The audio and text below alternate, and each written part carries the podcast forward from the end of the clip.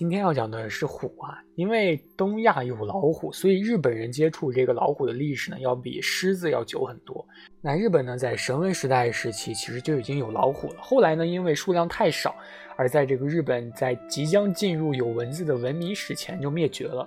日本书记这本书呢，就记载了五四五年呢，这个善成八提变啊，他就带着妻子和儿子出使百济，结果儿子呢被老虎吃掉了。百济呢，也是当时在朝鲜半岛的一个国家。当时呢，他可以说自己非常非常的悲痛啊，然后就杀了一个老虎，之后呢，就带回老虎的皮毛，有这样的一个记载。可是我觉得不太真实，他杀了一个老虎，那和武松一样是吧？以前的这个什么大眼白虫，这么这么容易杀吗？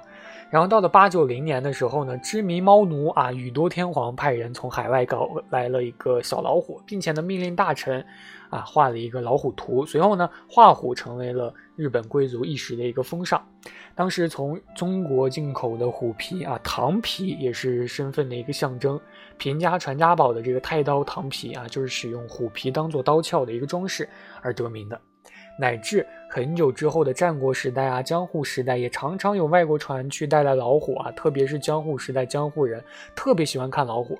这个时候呢，幕府为了防止危险，还下过这个法令啊，禁止饲养老虎之类的一个大型猛兽。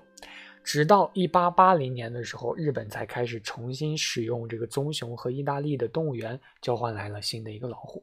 我是船，如果想知道更多日本不为人知的冷知识的话，请关注我吧。